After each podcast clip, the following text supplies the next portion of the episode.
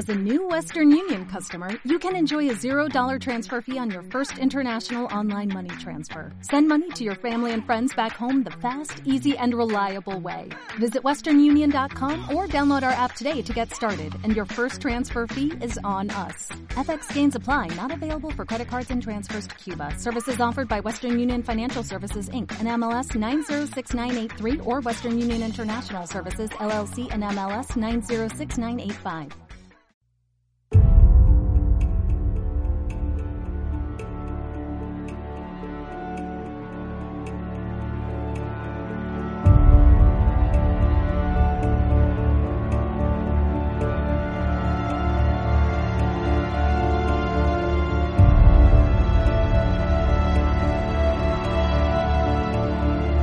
Bienvenidos al décimo episodio de Los Hilos de la Tramoya. Antes que nada, quiero decir que este será el último episodio de la primera temporada. Tranquilos. Habrá segunda temporada y el podcast continuará, pero de momento quiero dejar pasar unos meses para terminar otro de mis proyectos. Los hilos de la tramoya me consumen mucho tiempo, y si hago el podcast, no me queda tiempo para avanzar en ninguno de las otras cosas que tengo en mente.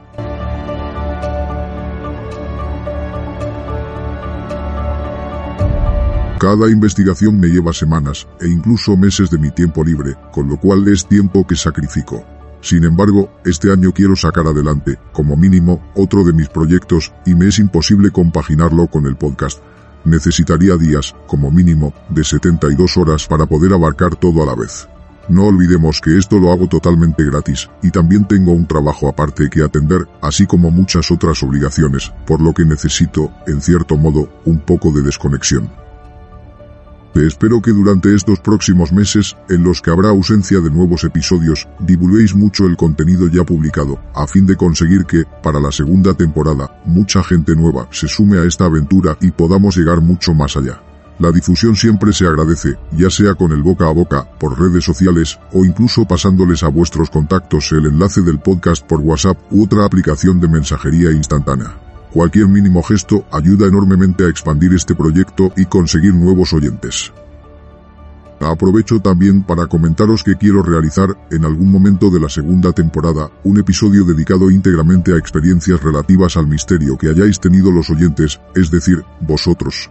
En principio, quería que ese programa fuese el cierre de esta temporada, pero dado que recopilar casos lleva mucho tiempo, finalmente he decidido dejarlo para más adelante, hasta que reúna un número decente de ellos y pueda sacar un programa de calidad.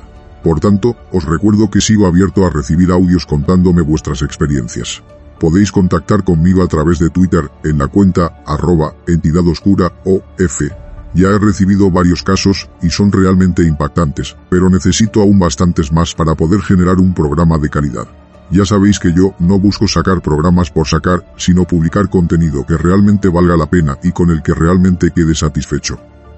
Veamos ahora lo que me habéis comentado sobre el anterior episodio, la novena entrega que dediqué a Slenderman.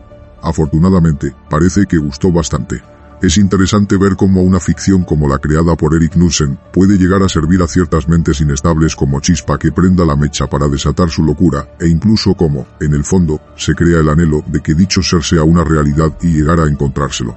También, por otro lado, es curioso cómo otras leyendas, que comúnmente se creen ficticias en su totalidad, tienen base real, como los casos del hombre del saco o el flautista de Amelín, que también abordo en el episodio con detenimiento. Veamos pues vuestras opiniones.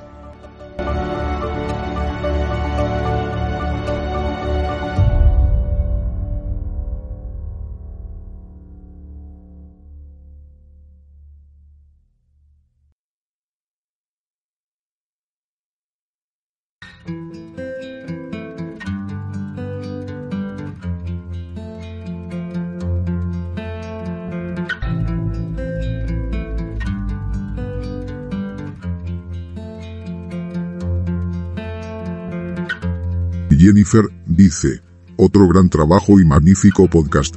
Me encanta cómo enlazas algo tan sutil como qué es el miedo, pasando por varias historias reales que generan leyendas, y después a Slenderman. Siempre aprendo algo con tus podcasts y siempre acabo sorprendida conociendo hechos que ni me hubiese imaginado. Sigue así.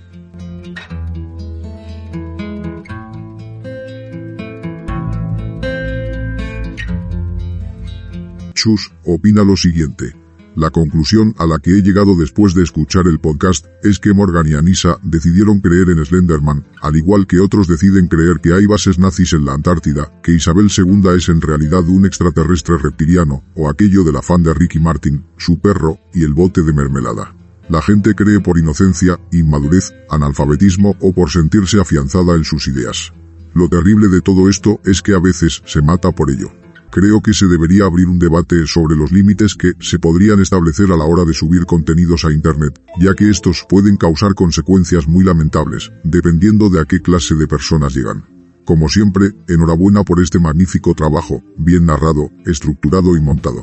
Gracias Enti por dedicar tu tiempo a entretener a tus oyentes. Deseo de todo corazón que este proyecto tenga un muy largo recorrido.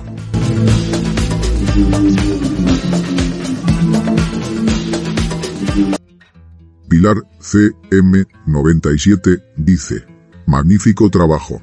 Conocía a Slenderman, pero no tanto el origen de su leyenda. Tampoco la historia tan detallada de las crías que intentaron asesinar a su amiga en nombre de Slenderman. Es terrible. Pero sobre todo, me gusta mucho cómo enlazas el tema principal del podcast poniéndonos en contexto previamente, en este caso hablándonos del miedo. Y no se hace para nada largo. Enhorabuena, y estoy esperando otro nuevo episodio. Bikusan dice, muy bueno, estupendo trabajo, interesante la lección sobre el miedo y el cerebro, así como el origen tanto de Hamelin, el hombre del saco, y el temible, y por desgracia efectivamente a veces tan real, Slenderman. Disfruté mucho anoche. Eso sí, en la seguridad del cuarto y bajo manta.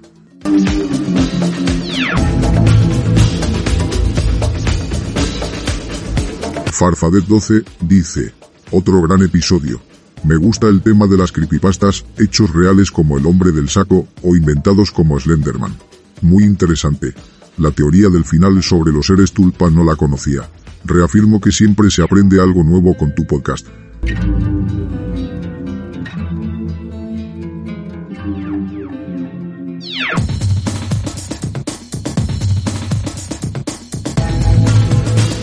Metámonos ya en este décimo episodio, con un tema que, desde mi punto de vista, es realmente preocupante, y se debería poner mucho más el foco sobre ello. Como siempre, deseo que os sea útil y aprendáis muchas cosas que no supieseis.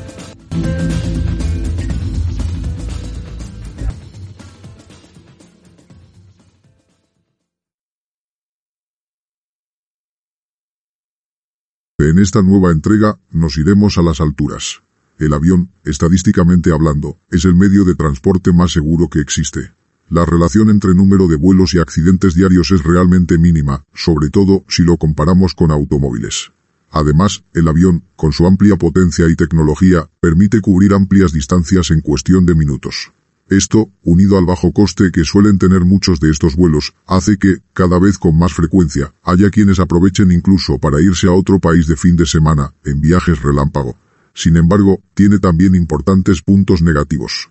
El principal, en mi opinión, es que ante un accidente aéreo, lo habitual es que no haya supervivientes. Quien haya sobrevivido a uno puede decir que realmente ha vuelto a nacer. Son la excepción a la regla. Otro punto negativo que me viene inmediatamente a la cabeza es, desafortunadamente, algo que sucede con demasiada frecuencia desde hace unos años. Los ataques terroristas de extremistas religiosos. Nunca sabes si entre el pasaje viaja algún descerebrado que esté dispuesto a morir en nombre de sus delirantes ideales. Y evidentemente, no solo morirá él, sino que se llevará consigo al resto. No hay lugar al que escapar. Estás atrapado, a miles de metros de altura, con un psicópata. El avión se transforma entonces en una ratonera de metal, y lo más probable es que nadie salga de ahí con vida. Sin embargo, hay otra cosa que puede pasar. Que el propio piloto o copiloto del avión sea quien cometa la locura. Es terrible pensar que la persona en quien depositamos nuestra confianza, y que se supone debe controlar al monstruo de metal dentro del que estamos, es quien puede planear acabar con todo. Abrochaos los cinturones, porque en este episodio habrá turbulencias. El capitán de la aerolínea de los hilos de la tramoya os da la bienvenida y os desea un feliz vuelo. Despegamos.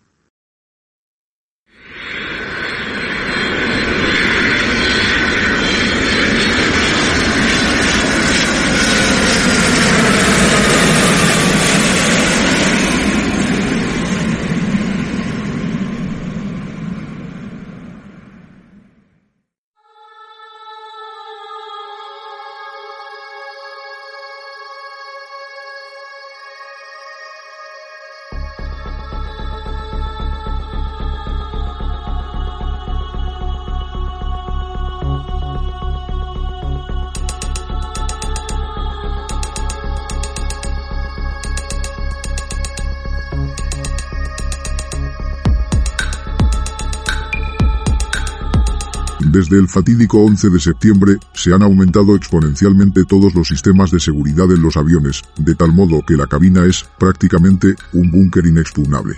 Tiene un blindaje total que, si se diera el caso, resistiría hasta una explosión. Sin duda, el año 2001 marcó un antes y un después a todos los niveles. Fue como una lección para demostrarnos a todos lo descuidados que habíamos sido hasta entonces, y que, realmente, ahí fuera hay cantidad de desalmados que pueden aprovechar esos puntos débiles para atacar.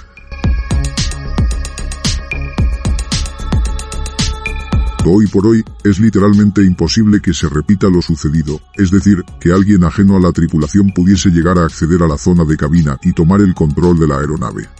Como digo, la puerta que separa la cabina del resto del avión está hecha para resistir casi todo tipo de munición, e incluso explosiones, por lo que es imposible echarla abajo.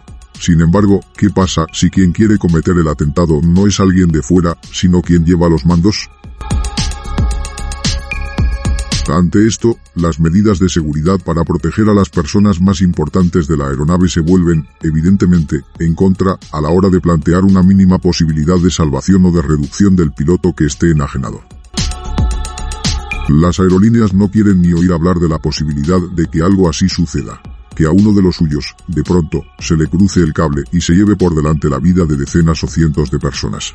Sobre todo, por lo inquietante que resulta tener al enemigo en casa uno se siente impotente, sabiendo que ha tenido en su compañía a alguien que ocultaba deseos tan siniestros, y ante todo, supone una vergüenza también a nivel empresarial.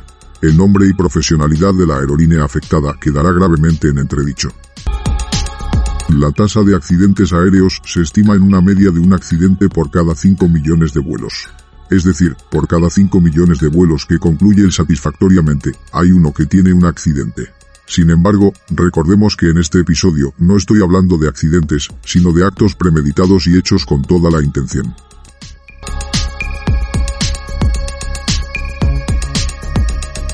Pese a que los actos kamikazes en la aviación pueden parecer algo anecdótico, no lo son tanto si tenemos en cuenta los resultados de una encuesta realizada por la Universidad de Harvard. Fue realizada a miembros anónimos de tripulaciones aéreas que se presentaron voluntarios y arrojó unos resultados preocupantes. Más de 4.000 vuelos comerciales llevan en su interior personal que alguna vez ha tenido depresión o pensamientos suicidas. Casi 3.500 pilotos respondieron a la encuesta, aunque, de ellos, más de 1.100 se negaron a responder preguntas relacionadas con la salud mental. En el análisis de los datos, se encontró que el 4,1% había pensado matarse al menos una vez en los últimos 15 días, y el 12,6% cumplía con parámetros que se podrían englobar dentro de la depresión. Es apabullante la gran cantidad de personal que sufre burnout, o en castellano, síndrome del hombre quemado. Muchos pilotos manifestaron en la encuesta antes mencionada que todos, o casi todos los días, se sentían unos fracasados, y que incluso pensaban que estarían mejor muertos. De este estudio también se concluyó que las mujeres pilotos son más propensas que los hombres a ser diagnosticadas con depresión. Debido precisamente a problemas depresivos, se concluyó a su vez que existe un alto número de personal que utiliza medicación para lograr conciliar el sueño. Sin embargo, los autores del estudio hicieron énfasis en el hecho de que hay un gran velo de secreto en torno a este tipo de conductas, que a menudo son tapadas tanto por las propias aerolíneas como por los propios empleados, quienes temen perder sus empleos a causa de que se les diagnostique alguna enfermedad incompatible con sus puestos. Pone los pelos de punta pensar que, como he dicho hace un minuto, 4.000 vuelos diarios llevan a alguien en su interior que está pensando, o ha pensado recientemente, en quitarse la vida. Alguien que tiene bajo su responsabilidad la vida de cientos de personas y en quien los pasajeros confían, ajenos a la oscuridad que esta persona tiene en su cabeza.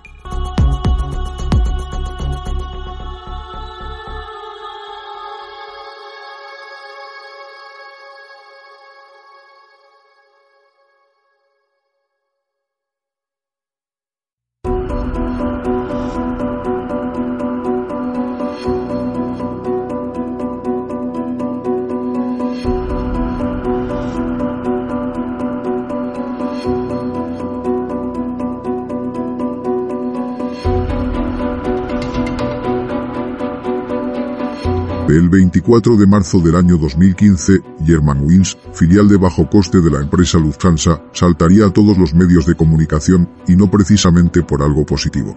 Uno de sus aviones, modelo Airbus A320, tuvo lo que en un principio se pensó que era un desafortunado accidente.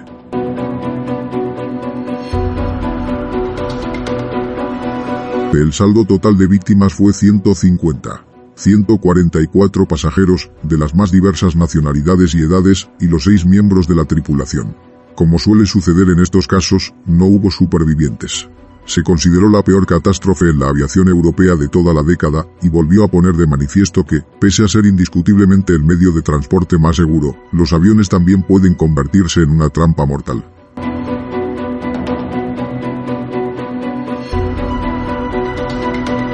El vuelo 9525 había despegado a las 10.01 de la mañana desde el aeropuerto del Prat, Barcelona, y tenía como destino Düsseldorf, Alemania. Sin embargo, nunca llegaría allí, sino que se estamparía salvajemente contra el macizo de Strop, la montaña más alta de los Alpes franceses. A los mandos del vuelo va Patrick Sonheimer, alemán de 34 años, con más de 10 años de experiencia pilotando. Había trabajado para Lufthansa, hasta que hacía poco más de un año había decidido empezar a trabajar para su filial de bajo coste, es decir, Germanwings. Esto supuso un gran ascenso para él, ya que, cuando trabajaba en Lufthansa era copiloto, mientras que aquí era comandante. En la cabina está acompañado por su copiloto, Andreas Lubitz, de 27 años, y también de nacionalidad alemana. Este chico lleva en el puesto desde hace un año, con 680 horas de vuelo acumuladas. Nadie se imaginaba los planes que este aparentemente inocente y avivado chaval tenía en su cabeza. Sin embargo, bajo esa máscara de tranquilidad, un maligno plan bullía en su mente. Los pasajeros charlaban animadamente, sin saber que serían sus últimos minutos de vida. Patrick revisaba todos los parámetros, asegurándose de que todo estuviese como era debido, dispuesto a realizar otro vuelo sin incidentes. Poco podía imaginarse que en el asiento de al lado iba quien se convertiría en su asesino.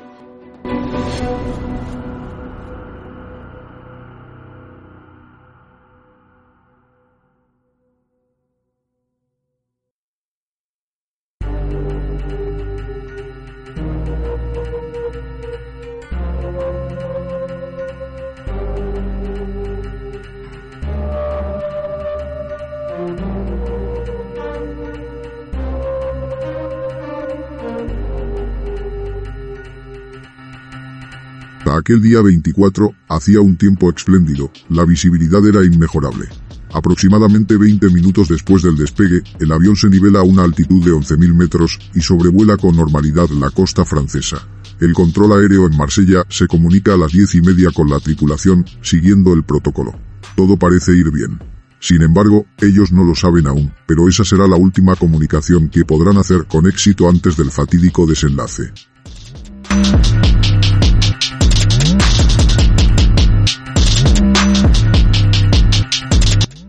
Apenas tres minutos después de que el controlador realizase la comunicación con la cabina del vuelo 9525, este detecta algo extraño. El avión con el que acaba de comunicarse realiza un descenso de altitud sin haber recibido permiso para ello, ni haberlo solicitado en ningún momento. Evidentemente, este tipo de acciones no pueden ser realizadas de forma unilateral por el piloto, sin contar con nadie, por el obvio riesgo que ello supone. Pensando que quizás les ha surgido un problema, el controlador decide contactar de nuevo con el piloto. Sin embargo, nadie contesta, y el avión continúa descendiendo cada vez a mayor velocidad. En apenas unos minutos desciende casi 4.000 metros de altura. ¿Qué está sucediendo?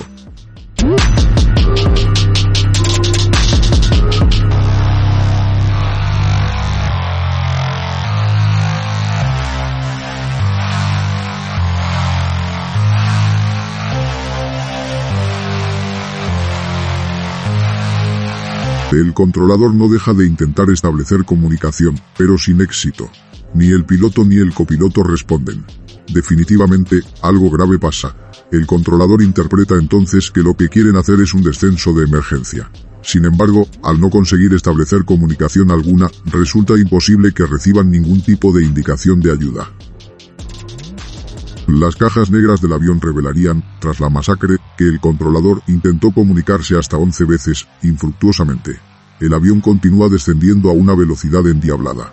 Ante el fracaso de comunicación, el control aéreo decide pedirle a otro avión cercano que intentase contactar con el Airbus. El intento resulta ser un nuevo fracaso. El avión ya está a la peligrosa altitud de 2.000 metros. Las montañas cada vez están más cerca y llega un momento en el que el radar deja de detectarlo. A las 10 y 41 minutos, el avión se estampa contra la montaña antes mencionada. Los servicios de rescate tardan una hora en encontrar los primeros restos del avión. Por supuesto, nadie está vivo. Es imposible, y todos lo saben.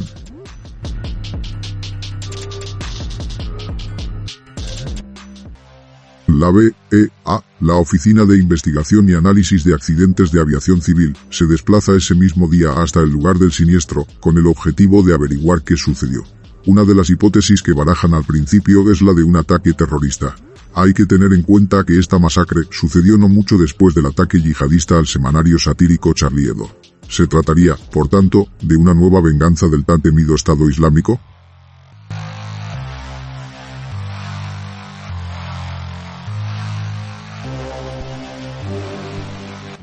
Para determinar si había una bomba a bordo, y debido a que aún no han encontrado las cajas negras que les darán mucha más información, deciden examinar los datos del radar. Este les muestra que el descenso que realizó el avión fue totalmente recto y controlado, con la salvedad de que se llevó a cabo en un momento que no correspondía y sin solicitar aprobación del controlador aéreo. Por tanto, la hipótesis del atentado terrorista queda descartada. Pasan, entonces, a interesarse por la posibilidad de que se tratase de un fallo mecánico. Ese avión formaba parte de la flota de aviones de Lufthansa desde los años 90 y luego fueron cedidos a Germanwings. ¿Y si ese modelo tiene un fallo que viene de serie? Esto sería gravísimo, ya que tendrían que revisar todos los aviones del mismo tipo para eliminar dicho error y evitar que se produjese otro accidente.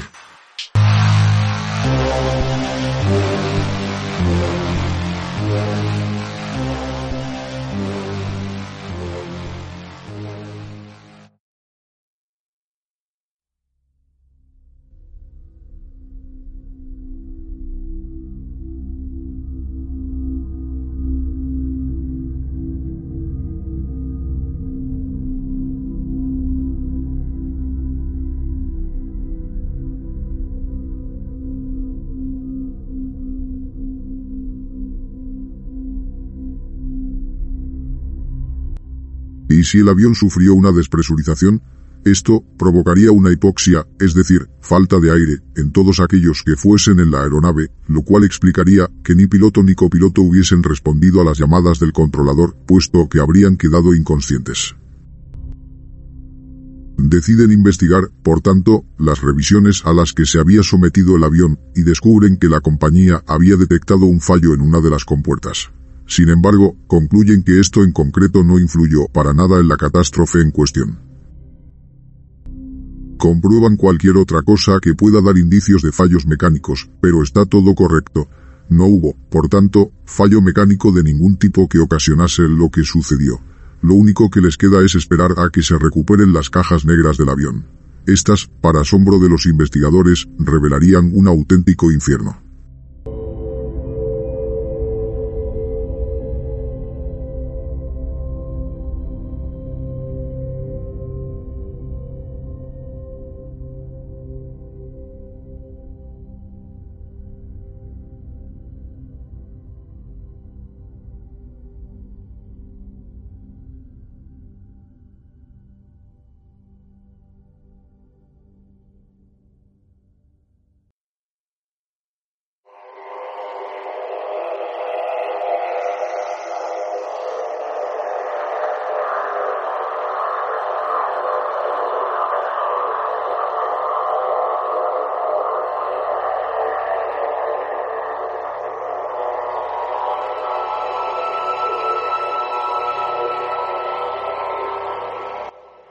Cuando las cajas negras son halladas, sale a la luz aquello que los investigadores más temían.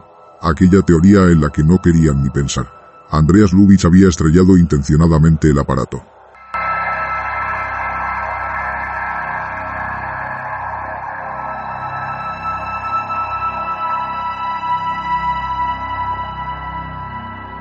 Tanto la primer caja negra, encargada de registrar el audio en cabina, como la segunda, encargada de registrar la telemetría, es decir, los datos del vuelo, mostraban una realidad espeluznante.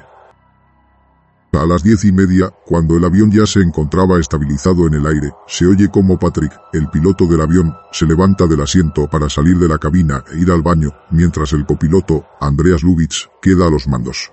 Se oye el ruido de la puerta abriéndose, esa puerta que ya he mencionado antes, y gracias a la cual la cabina es prácticamente un búnker.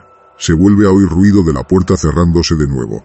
En este momento, Lubitsch se encuentra totalmente solo, y con el avión a su merced. El copiloto, sabiéndose dueño y señor de la situación, modifica los controles del avión para pasar de volar a 11.000 metros a tan solo 30. Acto seguido, reajusta el piloto automático para que la aeronave siga descendiendo, a la vez que aumenta su velocidad. Es entonces cuando queda registrado el intento de comunicación que hizo el controlador aéreo, desde Marsella, con el avión. Evidentemente, quieren saber por qué ha hecho ese brusquísimo cambio de altitud por su cuenta. Sin embargo, Lubitsch ignora intencionadamente esta llamada y no contesta.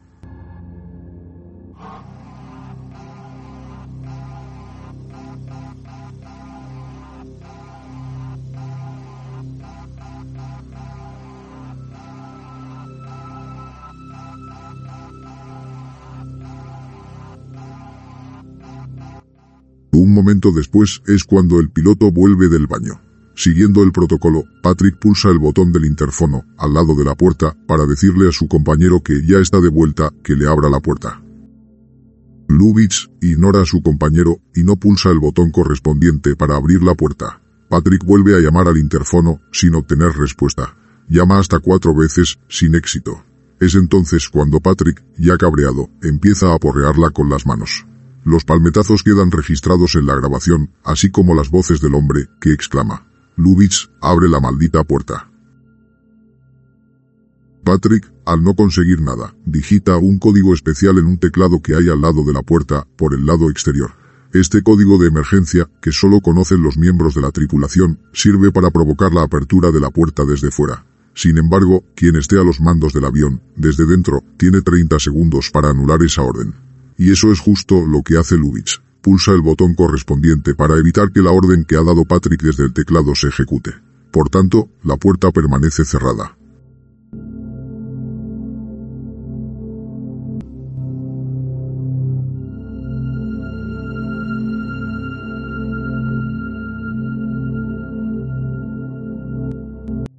Se oye a Patrick intentando tumbar la puerta con algo más contundente. Se cree que pudo ser un hacha, ya que todos los aviones llevan un hacha como herramienta de emergencia.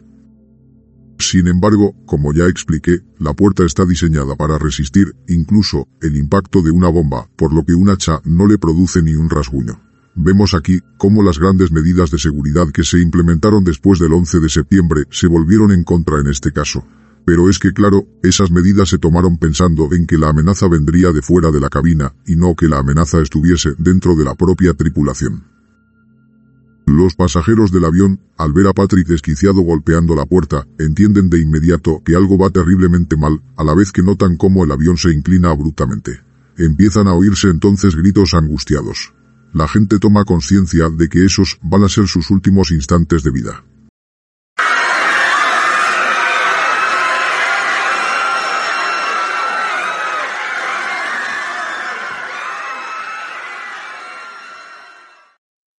En la cabina, se activa automáticamente el aviso sonoro que indica que el avión se encuentra peligrosamente cercano a tierra.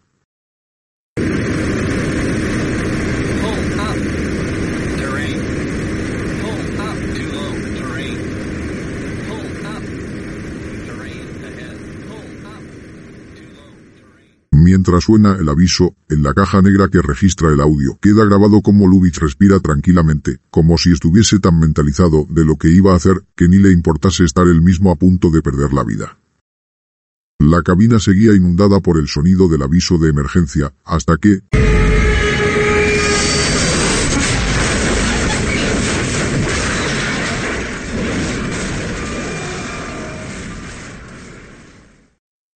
El avión se estampa contra la montaña, en un brutal choque, a más de 700 kilómetros por hora, quedando desguazado inmediatamente.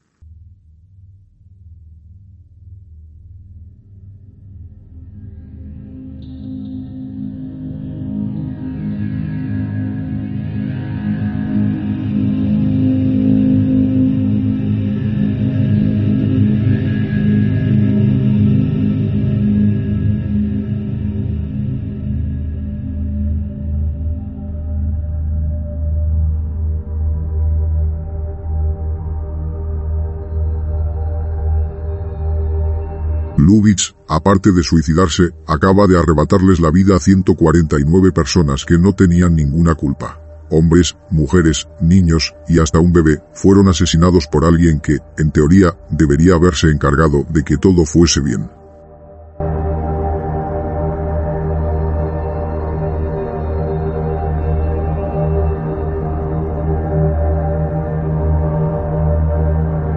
Los investigadores, entonces, revisan los vuelos en los que participó el chico anteriormente, para detectar algún patrón de comportamiento extraño. No necesitan retroceder mucho. Detectan que justo en el anterior vuelo, es decir, en el trayecto inverso, de Düsseldorf hasta Barcelona, Lubitsch hizo algo que no tendría por qué haber hecho. En el vuelo anterior al suicidio, Lubitsch también se quedó solo en la cabina de mando durante unos minutos quedó registrado que, durante ese tiempo, aprovechó para modificar la configuración del piloto automático y hacer que descendiese, también, hasta los 30 metros de altura. Sin embargo, ni los pasajeros ni la tripulación, ni siquiera desde el control aéreo, notaron nada raro en esto, ya que Lubitsch fue inteligente y aprovechó para hacerlo durante una fase en la que el avión tenía que descender. Luego, antes de que su compañero regresase, volvió a restablecer los valores normales y el vuelo terminó con normalidad.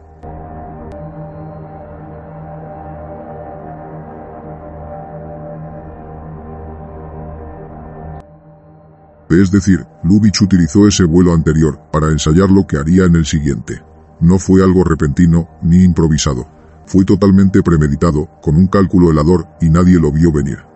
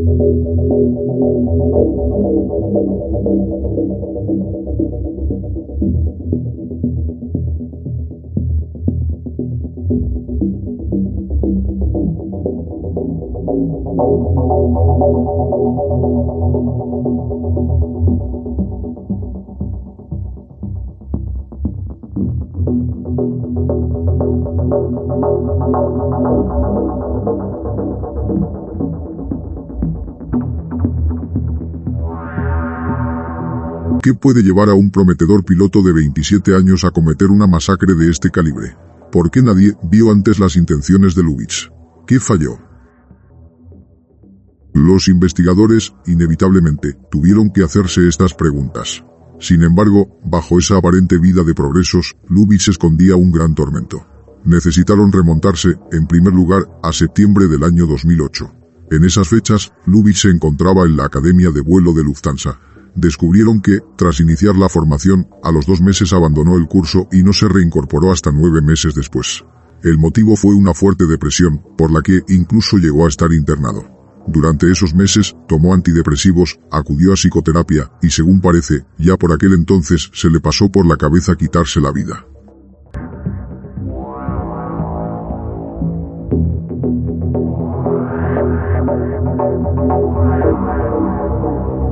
En julio del año 2009, su psiquiatra afirmó que estaba totalmente recuperado, le dio el correspondiente certificado médico y Lubitsch solicitó reincorporarse a su puesto. El piloto se trasladó hasta Estados Unidos y allí completó su formación. Tras esto, empezó a volar para Germanwings.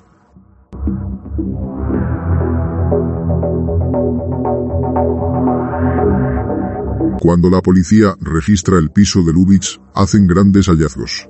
Al parecer, durante los años siguientes a la fuerte depresión, Lubitsch había estado consultando a más psiquiatras por su cuenta, incluso hasta un mes antes de cometer el acto suicida. Los agentes alemanes descubrieron que, en casa, este chico tenía grandes cantidades de antidepresivos e incluso guardaba varios informes. Uno de ellos, fechado en febrero del año 2015, decía que Lubitsch tenía un trastorno psicosomático. Asimismo, descubren que el piloto había hecho pedazos un informe donde un médico le había dado la baja, justo para el día del suceso. Según el médico, Lubitsch podía estar sufriendo una psicosis y la recomendación fue que se sometiese a un ingreso psiquiátrico. Sin embargo, Lubitsch hizo caso omiso. Estaba obsesionado con volar, era su vida, y no podía permitirse dejar de hacerlo.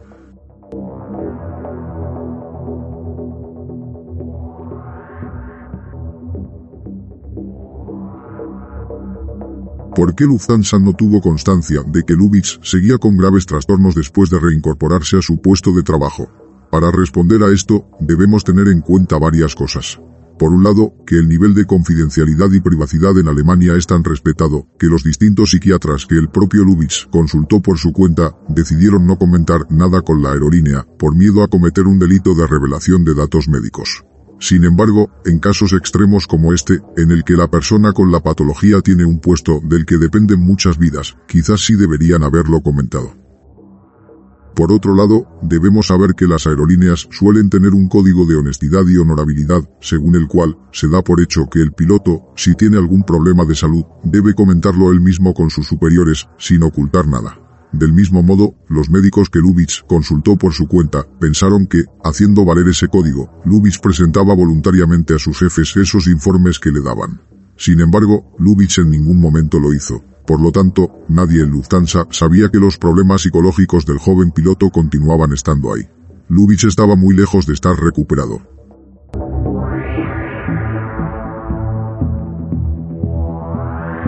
Los evaluadores psiquiátricos de Lufthansa que le hicieron la revisión a Lubitsch, y que, como ya dije, le concedieron finalmente la renovación de la licencia para que se pudiera reincorporar, dijeron que no detectaron nada anómalo en su conducta, que para realizar la evaluación hablaron con él, y las respuestas que dio fueron apropiadas, sin decir nada que hiciera presagiar lo que tenía en la mente.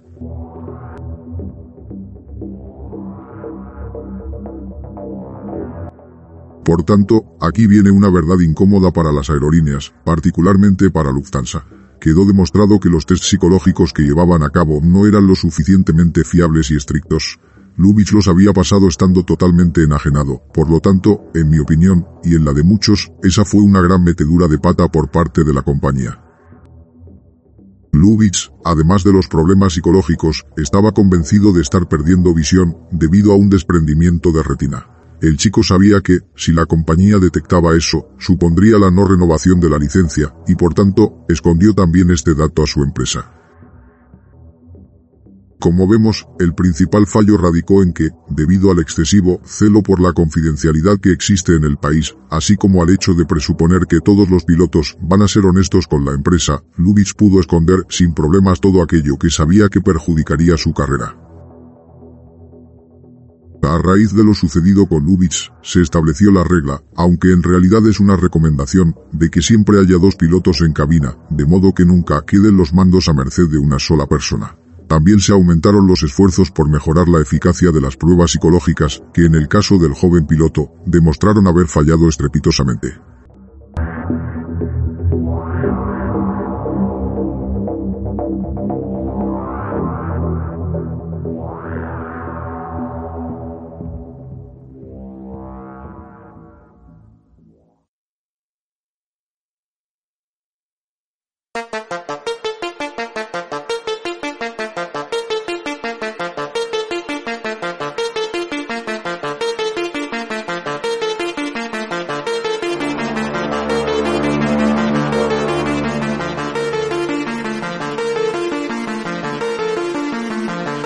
Una exnovia de Lubitsch fue entrevistada y aseguró que muchas veces él le decía lo siguiente. Un día haré algo que cambiará el sistema y seré recordado. Realmente, la chica, también de 27 años, nunca entendió lo que quería decir. Nunca, hasta que sucedió la catástrofe de Germanwings. Entonces todo cobró sentido.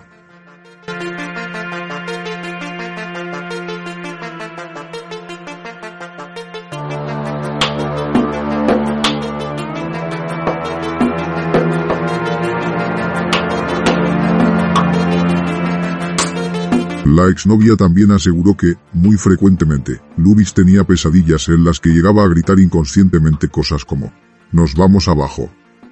Según ella misma confesaría, esto llegó a asustarla. Aseguró que Lubitsch, pese a sus problemas, sabía ingeniárselas para esconderlos y que nadie notase nada, aparentemente. Llevaba haciéndolo muchos años, y se había convertido en todo un experto en el arte del disimulo. Por otro lado, vemos también rasgos narcisistas y ególatras en la personalidad de Lubitsch. Quería, de algún modo, ser el centro de atención. Marcar un antes y un después en la historia y ser recordado, tal y como le dijo a su pareja. No debemos pasar por alto tampoco el egoísmo de este chico. Si quería suicidarse, podría haberlo hecho de mil maneras, sin dañar a nadie, salvo a sí mismo. Sin embargo, no le importó matar a otras 149 personas. Gente que, evidentemente, no le había hecho nada para merecer ese final.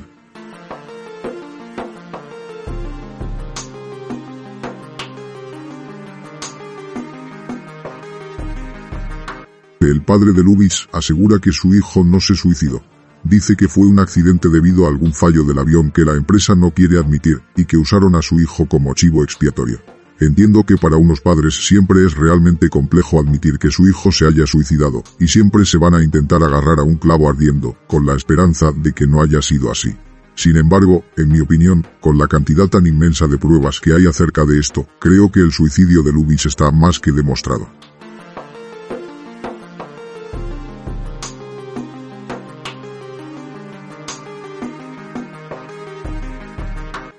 Por si fuera poco, la policía también revisó el ordenador del chico y gracias al historial encontraron algo que terminó de confirmar sus sospechas.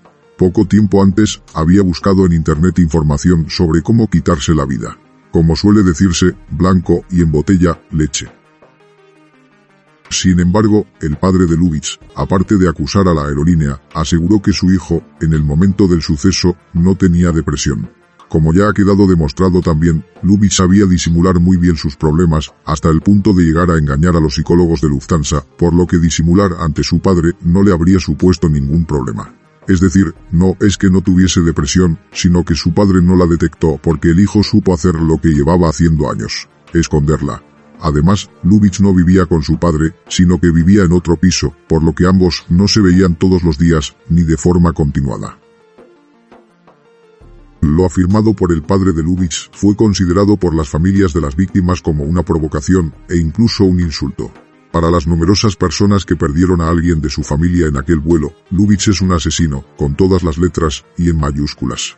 Un ser despreciable que truncó las vidas de cientos de personas simplemente por su propia obsesión con quitarse el de en medio. Si quería suicidarse, dicen los familiares de los afectados, ¿por qué no se tiró por la ventana?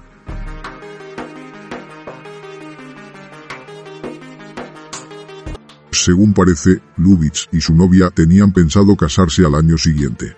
Sin embargo, debido a las raras actitudes que últimamente tenía el chico, la pareja estaba atravesando un periodo de crisis en el momento del suceso. Es posible que esto se sumase a todos los demás problemas que tenía, y fuese el remate para una mente tan inestable como la suya.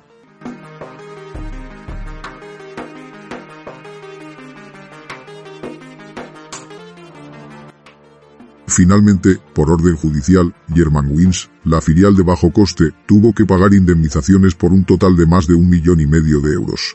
Se desestimó, sin embargo, la demanda contra Lufthansa, la compañía principal.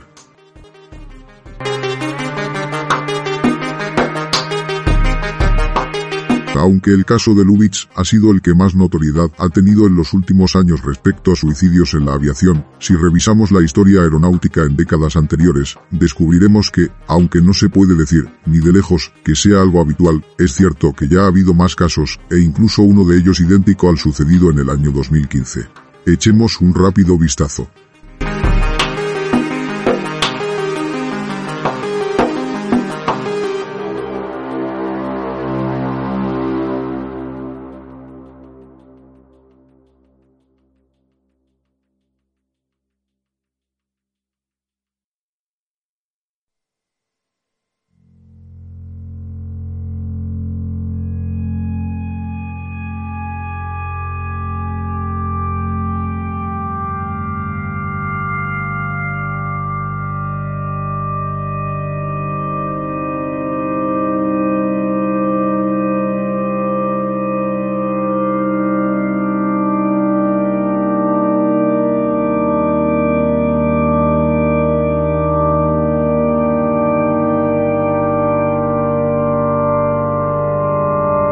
El 26 de septiembre del 76, un piloto ruso robó un avión, modelo Antonov II, y lo estrelló contra el bloque de apartamentos en el que vivía su exmujer.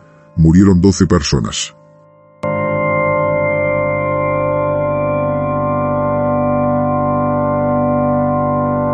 El 22 de agosto del 79, un mecánico de aviones, de 23 años de edad, que acababa de ser despedido, se tomó la justicia por su mano. Tras colarse en el hangar del principal aeródromo de Bogotá, en Colombia, robó un avión de transporte militar, modelo HS-748, y lo estrelló contra una zona residencial. Murieron cuatro personas.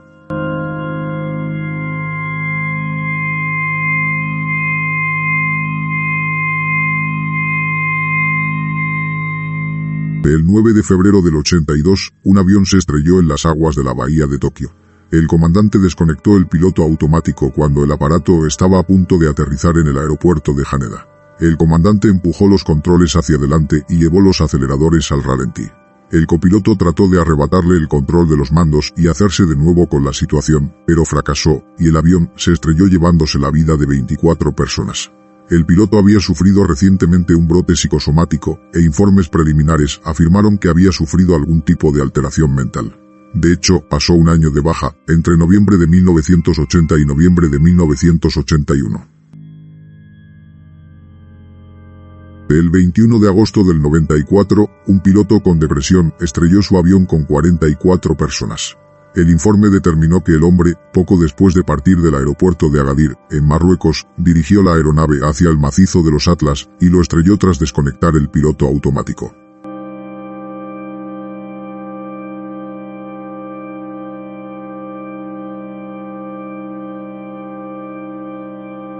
El 19 de diciembre de 1997, el vuelo que cubría la ruta Yakarta-Singapur desapareció de los radares de forma repentina sobre el sur de Sumatra, en Indonesia. El avión se estrelló contra un río cerca de la ciudad indonesa de Palembang. A bordo viajaban 104 personas y solo pudieron identificar los restos de seis. El informe aseguró que el piloto desconectó los registradores de vuelo y puso rumbo hacia el río cuando el primer oficial salió de la cabina.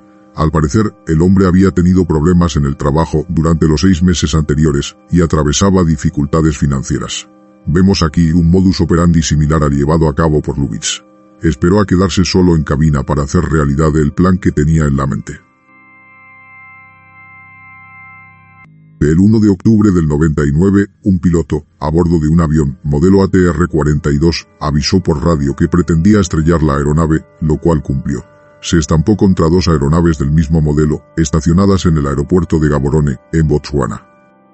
El piloto había sido suspendido por razones médicas y evidentemente no estaba en sus cabales.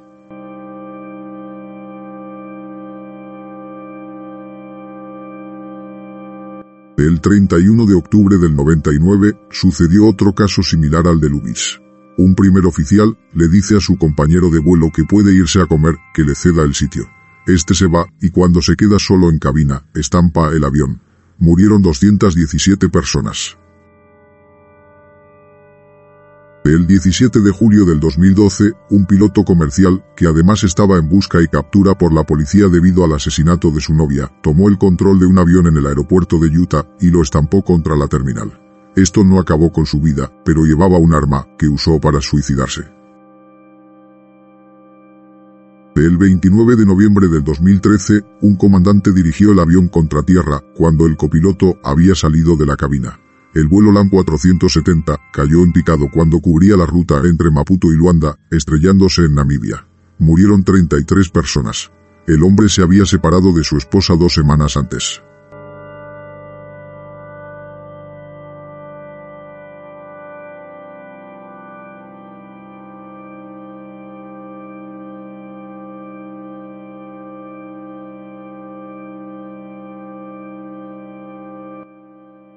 Repasando todos estos casos, vemos cómo, aunque el avión es el medio más seguro, tampoco se libra de tener sus manchas oscuras. Y para mí, como ya he dicho a lo largo de este episodio, lo que más impresión me produce es que la intención, el plan maligno, salga precisamente de la cabeza de alguien que está a los mandos de la aeronave. Personal de la propia aerolínea, que se supone que, precisamente, es quien tiene que velar porque todo vaya bien, es quien se dispone a acabar con todo. Esto, si lo pensamos bien, genera una sensación terrible y ante todo, te hace preguntarte, ¿cuántos pilotos habrá volando en este momento que planean terminar con ellos y con sus pasajeros? ¿Cuándo ocurrirá la próxima desgracia? ¿Me tocará a mí ir en el próximo avión que tenga un piloto que decida suicidarse?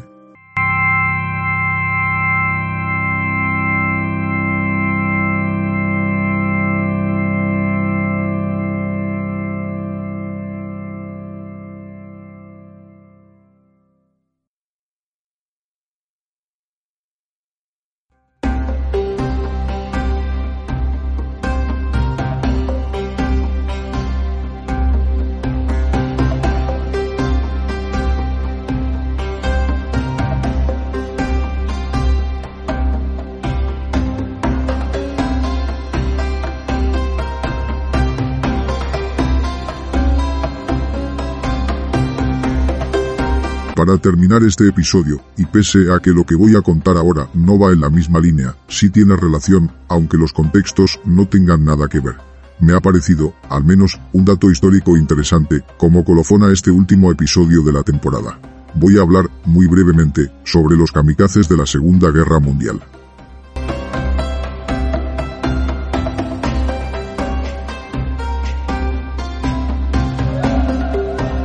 Takihiro Onishi fue un vicealmirante de la Armada Imperial japonesa durante la Segunda Guerra Mundial y para intentar paliar la apabullante derrota que estaba sufriendo su ejército, creó la unidad de pilotos kamikazes.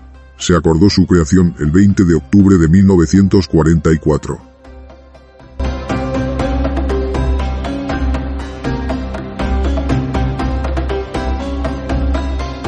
Estos aviones llevaban en su interior un pesado explosivo de 250 kilos. Muchos de estos pilotos de la muerte eran gente joven, de entre 17 y 23 años. Algunos de ellos se ofrecían por voluntad propia, totalmente cegados por el fanatismo al emperador y el servicio al país. Otros eran directamente llamados a acatar las órdenes y ni se planteaban desobedecer. Pese a que con el impacto de dos de estos aviones podían llegar a hundir un buque americano, no siempre eran capaces de acertar en su objetivo, puesto que era complejo realizar la acrobacia necesaria para impactar correctamente, sobre todo debido al peso que transportaban. La aeronave debía lanzarse en picado desde 6.000 metros de altura, adoptaban un ángulo de 20 grados hasta descender a los 1.500 metros, y caían en un ángulo de 50 grados, a gran velocidad. Los primeros ataques kamikaze se realizaron con aviones Mitsubishi de largo alcance, pero posteriormente se diseñaron aviones Yokosuka, conocidos popularmente como Oka, que en japonés quiere decir pétalos de cerezo. Este avión era en realidad un misil bomba tripulado, diseñado específicamente para vuelos suicidas de no retorno. Poseía alas de madera y en la parte delantera, justo donde impactaría con su objetivo, podía llevar más de una tonelada de explosivos.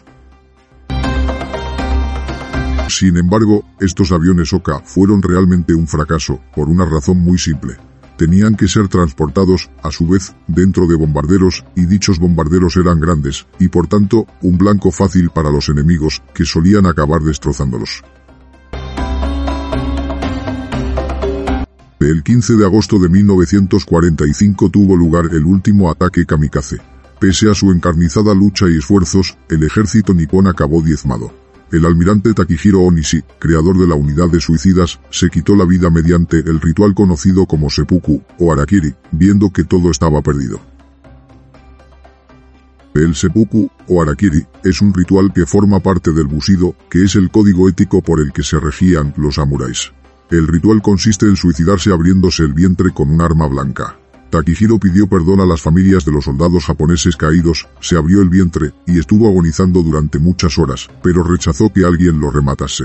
No quiso ahorrarse ni un minuto de sufrimiento. Murió al día siguiente.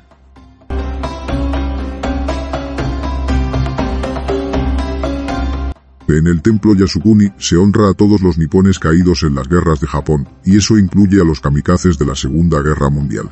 Según se dice, unos 4.000 pilotos se quitaron la vida.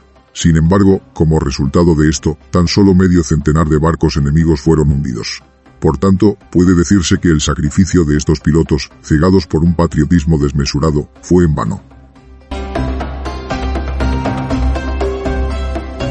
Volviendo un segundo sobre el tema principal, es decir, Andreas Lubitsch y la catástrofe de Germanwings, hay un libro interesante al respecto, se titula Fatal Descent y fue escrito por Jeff Weiss.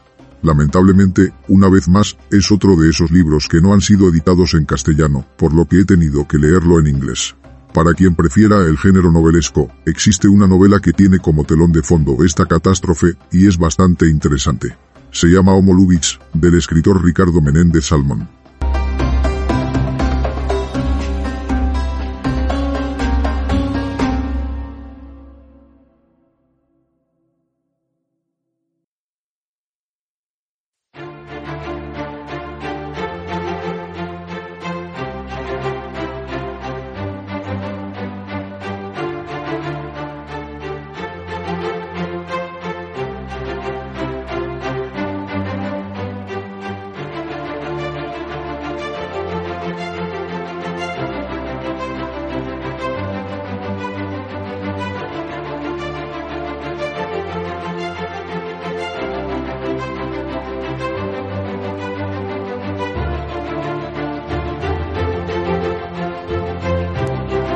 Hasta aquí llega el décimo episodio de Los Hilos de la Tramoya y finaliza la primera temporada del programa. Han sido unos meses muy intensos, un año de grandes investigaciones y un año destinado a la consecución de un sueño, del que, sin duda, estoy orgullosísimo. Es curioso cómo el 2020, un año sumido en tinieblas para todo el mundo por la maldita pandemia del coronavirus, para mí fue, en parte, un año de progreso. Evidentemente, me afectó de forma negativa también, como a todos, pero conseguir sacar adelante por fin en febrero el primer episodio fue el inicio de algo que llevaba muchos años queriendo hacer.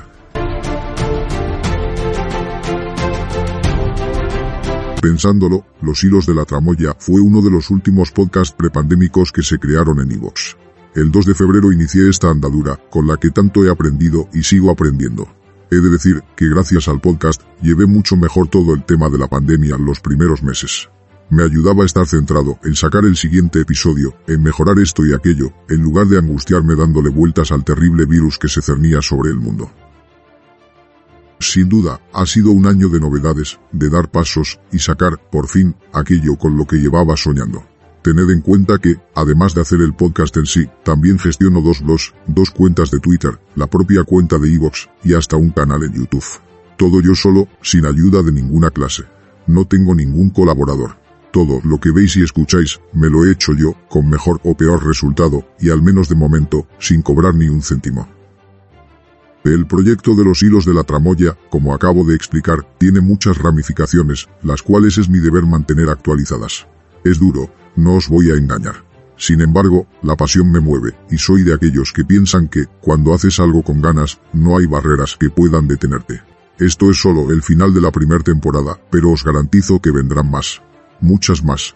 De hecho, ya tengo una gran cantidad de temas planeados para la vuelta. Temas, como siempre, que veo que son apenas tratados, o incluso directamente desconocidos temas, en definitiva, que no suelen ser abordados en programas de misterio, pero que, sin embargo, lo tienen, y mucho. Pero hay otro proyecto que quiero sacar a la luz este año, y que requiere total dedicación. Por tanto, no puedo dedicarme a la vez al podcast y a este otro proyecto, sencillamente, porque los días no tienen horas suficientes, como ya expliqué al inicio de este episodio. Es por ello que pasarán unos cuantos meses hasta que inicie la segunda temporada de Los Hilos de la Tramoya.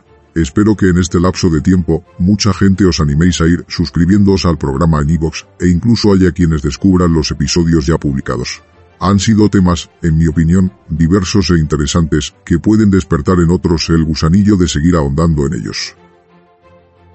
Quiero aprovechar el momento para mandar un saludo a aquellos amigos podcasters que tengo por las redes. Miguel Rollo, un gran colega con el que suelo hablar prácticamente a diario, y con quien intercambio conocimientos para mejorar en esto. Su apoyo ha sido inestimable desde el principio. También quiero mencionar a Valeria Surchis, quien está cosechando grandes y merecidos éxitos en este arduo mundo del podcasting.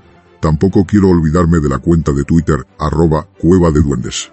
Una cuenta que recomienda podcasts de todo tipo, y entre los cuales, muchas veces, ha recomendado los episodios de los hilos de la tramoya, cosa que agradezco muchísimo. Tampoco quiero terminar sin felicitar a Constantino Caamaño por ganar el sorteo que he realizado, por mi cumpleaños, del libro OVNI, Mitología de una emergencia. Es un asiduo oyente del programa, y actitudes como la suya, son las que hacen que podcasters que hacemos pequeños programitas como el mío, sigamos motivados sacando más contenido. Gracias de verdad, y espero que disfrutes mucho leyéndolo. Gracias, cómo no, a Pablo Vergel y Félix Ruiz, autores del libro. Gracias, también, a la editorial Guante Blanco, quien ha dado el visto bueno para sortearlo. Recordad que las vías de contacto habituales seguirán siempre activas. Podéis contactar conmigo siempre que queráis. Tenéis mi cuenta personal de Twitter, que es arroba entidad oscura o F. Por otro lado, la cuenta de Twitter del podcast, que es arroba los hilos tramoya. Tenéis mi blog personal, que es entidadoscuraoficial.blogspot.com. También el blog del podcast, que es loshilosdelatramoya.blogspot.com. También la cuenta de YouTube, con el mismo nombre del podcast, así como el propio podcast en iVoox, el único sitio oficial donde subo los episodios. Con el corazón en la mano, os agradezco a toda la gente que durante este año, estos 10 episodios, habéis invertido parte de vuestro tiempo en escuchar un humilde podcast como el mío. Me habéis hecho realmente feliz. Os lo aseguro. Sin más que añadir, os espero a todos en la segunda temporada de Los Hilos de la Tramoya. Cuidaos mucho. Por favor. Un abrazo.